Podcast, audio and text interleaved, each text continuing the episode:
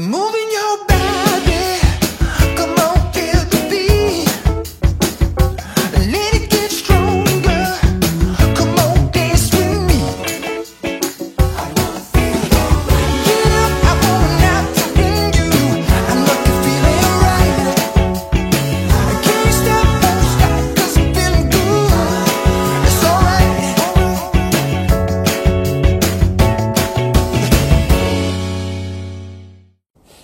Dzień dobry. Witam w kolejnym odcinku programu Okiem Byłej Frankowiczki. Dzisiaj moim gościem jest prezes Centrum Prawa Finansowego i Ekonomii, Kamil Sienkiewicz. Cześć Kamil. Cześć, witam Państwa. Dzisiaj porozmawiamy o bardzo ważnych dla Frankowiczów tematach, czyli między innymi o tym, jak wybrać dobrą i skuteczną kancelarię, która będzie nas reprezentowała w sporze z bankiem.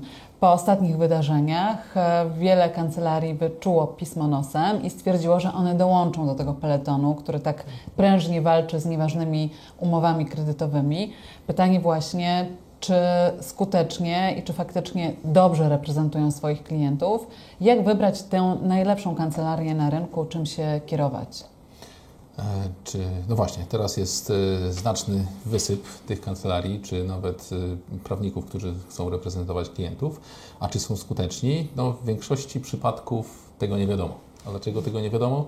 Bo tego oni nie robili wcześniej. To się dowiemy po procesie. A teraz wiemy, że proces może trwać około 3 lat. To jest tak średnio. Więc te osoby i te kancelarie, które zaczynają teraz, nie umiemy, nikt nie umie powiedzieć, jak one są skuteczne. Tak, trudno zbudować jakiś obraz sytuacji, jakieś doświadczenie, bo e, są kancelarie, taka reprezentowała między innymi mnie, które faktycznie są skuteczne, bo mają prawomocne, skuteczne i e, najlepsze dla frankowiczów rozwiązania, prawda? Tak, ale też wypracowane mm, latami. E, Specjaliści spotkali się mm, parę lat temu, więc tutaj e, Życie bez kredytów jako społeczność współpracuje z kanceliami, które zajmują się dobrych 6-7 lat tylko problemami e, frankowiczów, czy posiadaczy innych kredytów walutowych, bo też tacy się zdarzają. No właśnie, czyli to są kancelarie, które nie powstały na fali zainteresowania i tego, że można łatwy pieniądz jeszcze dodatkowo na frankowiczach zarobić, tylko faktycznie swoją markę i swoje umiejętności budowały przez lata. I tym należy się kierować, czym jeszcze?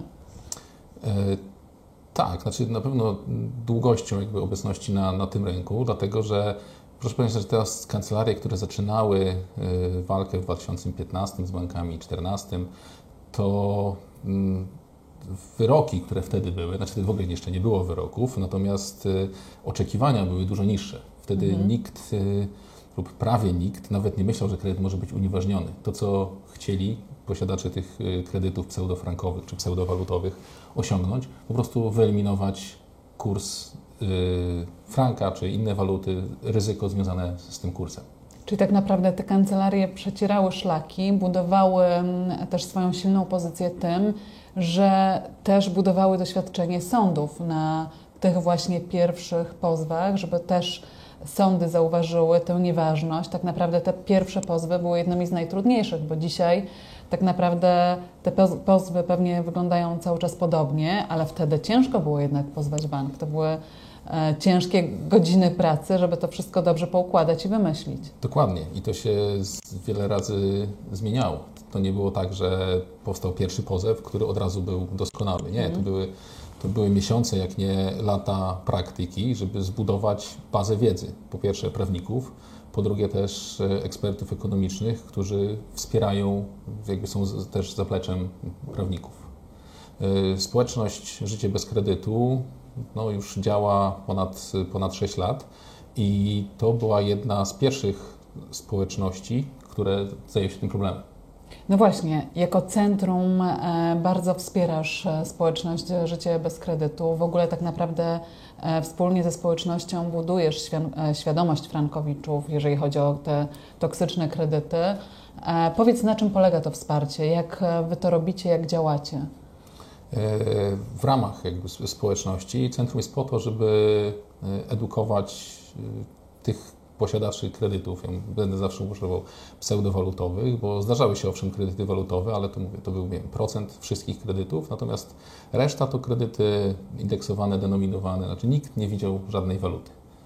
E, I my chcemy pokazać, że te umowy podpisane z bankami po prostu były nieuczciwe.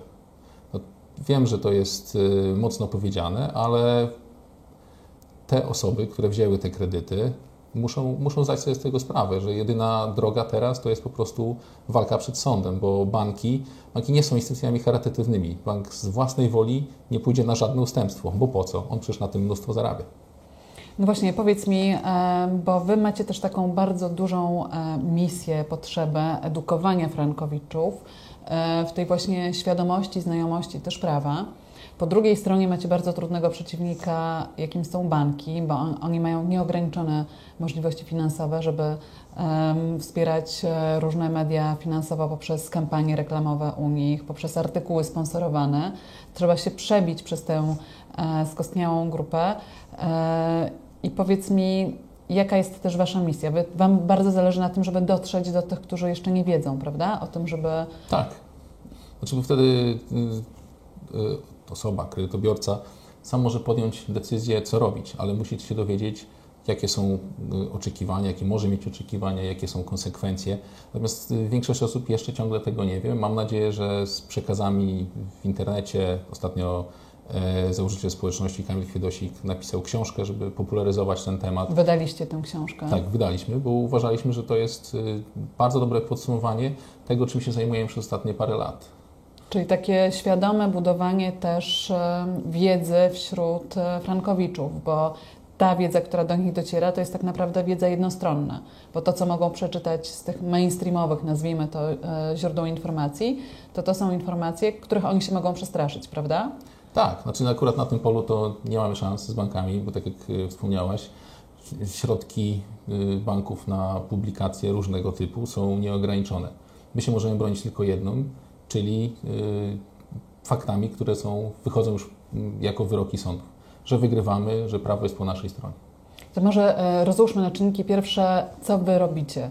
E, Rozumiem, że obserwujecie e, orzecznictwo, s- o- e, obserwujecie, jakie wyroki zapadają i rozumiem, że tutaj szukacie informacji, które potem wiarygodnie przedstawiacie Frankowiczom, że to też jest źródło informacji dla Was. Tak, y, zbieramy wyroki wszystkie, nie tylko nasze, chociaż No coraz więcej mamy swoich wyroków.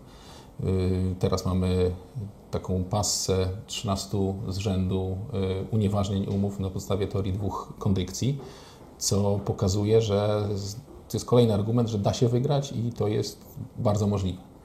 Y, Cały czas y, przedstawiamy potencjalnym naszym klientom wszystkie najnowsze wyroki. To znaczy, to nie jest tak, że y, słynny wyrok TSUE już ma, ma prawie dwa lata.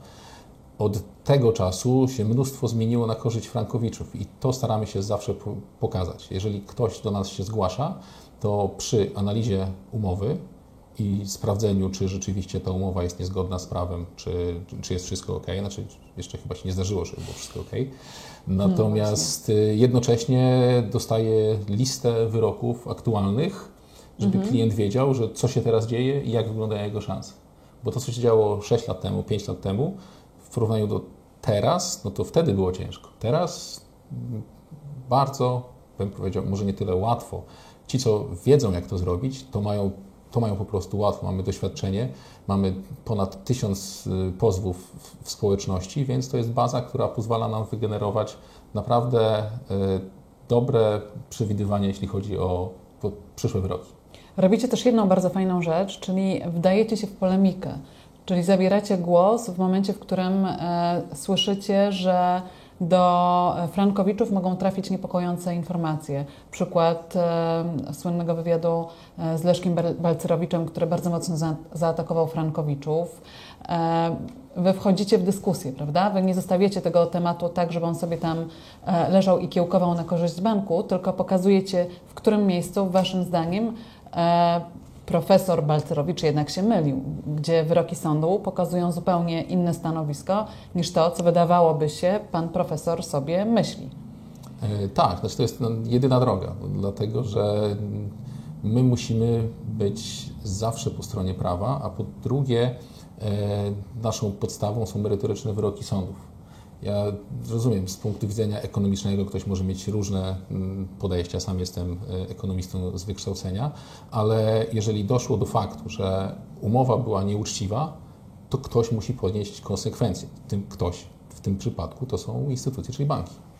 No właśnie, jak nie bać się takich e, informacji, które się pojawiają, chociażby informacja z wczoraj, gdzie prezes Związku Banków Polskich e, dla jednego z dużych portali udziela wywiadu, w którym mówi: Halo, halo, Frankowiczom wcale nie jest tak łatwo, nie rozumie ka- kancelarii, które namawiają do pozywania banku, sam twierdząc, że oczekiwany, mamy nadzieję, w tym roku e, wyrok Sądu Najwyższego, właściwie postanowienie Sądu Najwyższego będzie działało na ich korzyść. Jak sobie radzić z takimi historiami, które gdzieś właśnie trafiają do mainstreamu, gdzie frankowicze powinni też szukać e, drugiego źródła informacji? Tutaj zawsze trzeba sprawdzić, e, ile spraw kończy się jakim wynikiem, bo obecnie 90 parę spraw, procent spraw jest wygrywanych przez frankowiczów. I to jest podstawa do wyciągania wszelkich wniosków. A to ktoś powie, że uważa, że frankowicze będą mieli gorzej. Nie, takich to się powtarzało od paru lat. E, 2015-16 banki wtedy twierdziły, nie, nasze umowy są zgodne z prawem, nie ma żadnych podstaw do składania pozwów. Okazuje się, że podstawy były i ciągle są. Więc cokolwiek by się działo, to są tylko przypuszczenia strony bankowej, natomiast fakty stoją za frankowiczami i posiadaczami innych kredytów walutowych. Jesteś ekonomistą, więc pospekulujmy sobie w obszarze, który Ty dobrze znasz. E, Coś, co właśnie też trafia do informacji publicznej, z kolei ma e, postawić e, pozostałą część ludzi, która nie wzięła kredytu we frankach przeciwko frankowiczom, to że wszyscy zapłacą za frankowiczów, czyli że biedne banki będą musiały sięgnąć do portfeli pozostałych e, ludzi. Twoim zdaniem to prawda? Czy to jest właśnie gra na emocjach i próba spolaryzowania też społeczeństwa? Nie, to jest, to jest y, tylko gra na emocjach i pokazanie, że frankowicze są tymi złymi, co czy czegoś żąd- domagają, żądają. Nie, oni po prostu chcą sprawiedliwości. To tak jak, y, nie wiem, ukradliby mi samochód, dostałbym pieniądze z ubezpieczenia, a sąsiad powiedział, a nie, to wtedy mi składka podrośnie, to, to jest nie, niezgodne, nie podoba mi się to, tak nie może być. Nie możesz dostać ubezpieczenia. No właśnie, taki bardzo krystaliczny obraz sytuacji. E, To wiemy, gdzie mają frankowicze szukać e, informacji i jak się przed nimi bronić. To jakie są e, dalsze pomysły na wsparcie frankowiczów? Jak centrum chce się jeszcze dodatkowo zaangażować we wspieranie frankowiczów i budowanie świadomości frankowiczów? Myślimy nad y, planami rozwoju, natomiast na pewno tutaj znowu podstawą naszej działalności jest edukacja, promowanie tego, co naprawdę, jak, jak wygląda rzeczywistość, czyli ta rzeczywistość sądowa, a raczej już na wyjściu z sądu, bo coraz więcej y, mamy pozwów y, wygranych, mamy też wyroki prawomocne, więc będziemy starali się spopularyzować to. Ciężko jest się przebić do mainstreamu, więc... y, Ale może właśnie Wasza akcja Polska Wolna od Franka, która niebawem, mamy nadzieję, e, zaleje całą Polskę i będzie dostępna w każdym mie- miejscu, w którym te kredyty frankowe, te toksyczne kredyty funkcjonują, e, to uświadomi ludzi, że nie są sami, prawda? Bo tak działa społeczność. Tak, znaczy chcemy pokazać, że to nie tylko my, Centrum Prawa Finansowego i Ekonomii, ale też cała społeczność, czyli klienci, frankowicze są razem. Wsparcie grupy zawsze, y, zawsze jest pozytywne, a tą akcję, o której wspomniałaś, y, było już częściowo była ogłoszona premiera w trakcie e, spotkania autorskiego z, z Kamilem Kwiedosikiem, ale tak, to będzie nasz główny mm, nurt działań w przyszłości, bardzo niedalekiej przyszłości.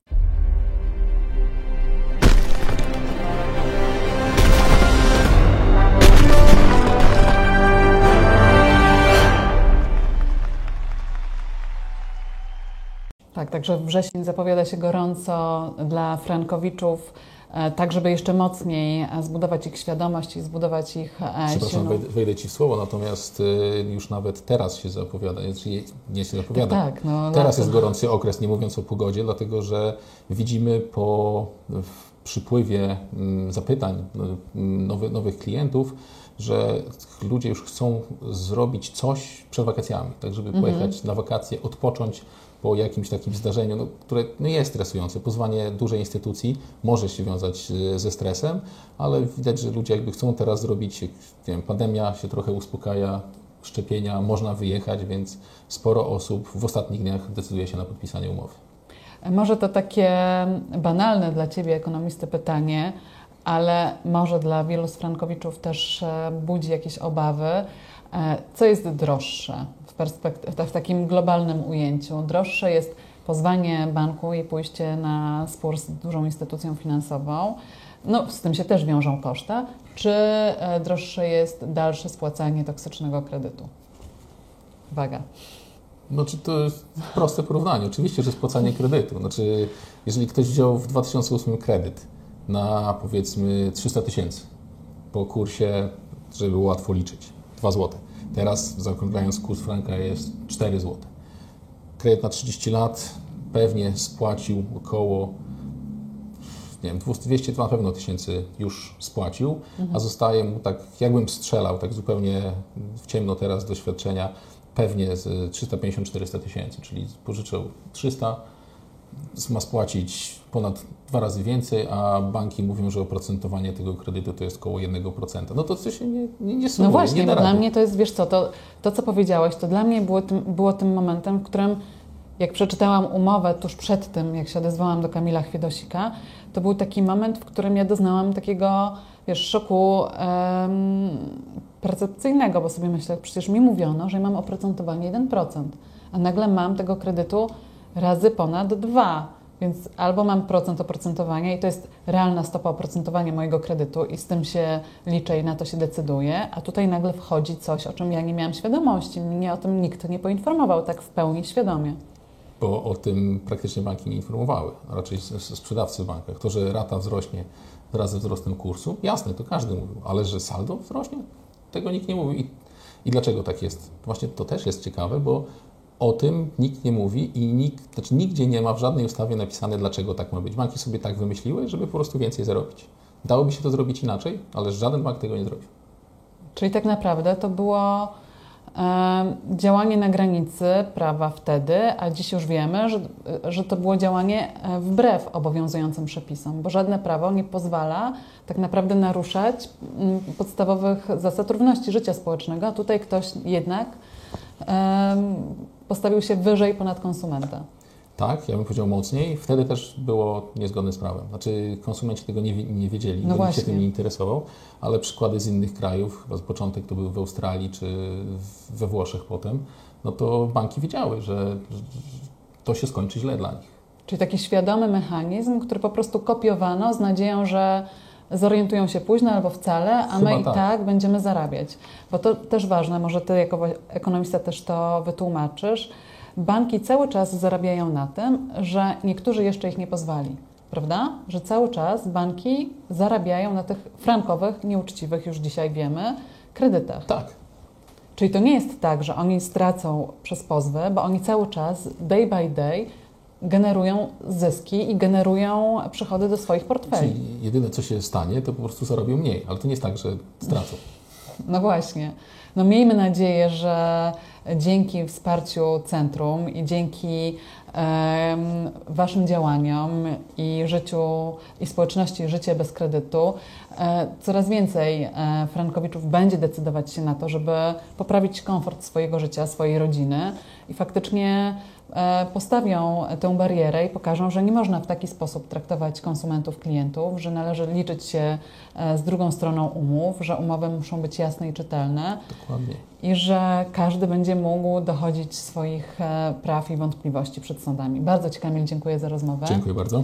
No i zachęcamy Państwa do tego, żeby e, korzystać e, z zaangażowania e, społeczności Życie bez kredytu, tam szukać informacji. Jeżeli macie wątpliwości na jakikolwiek z tematów, o którym my tutaj rozmawialiśmy, na pewno rozwinięcie i wszystkie niezbędne informacje znajdziecie na profilach społecznościowych e, Życia bez kredytu, e, w książce Kamila Chwiedosika e, Droga do życia bez kredytu, a także na stronie internetowej Życie bez kredytu. Tam też wszystkie polemiki i krok po kroku wytłumaczenie całego procesu od pozwania banku poprzez wszystkie Wasze wątpliwości, trudności, oczekiwania. Dziękujemy bardzo i do zobaczenia za tydzień. Bardzo.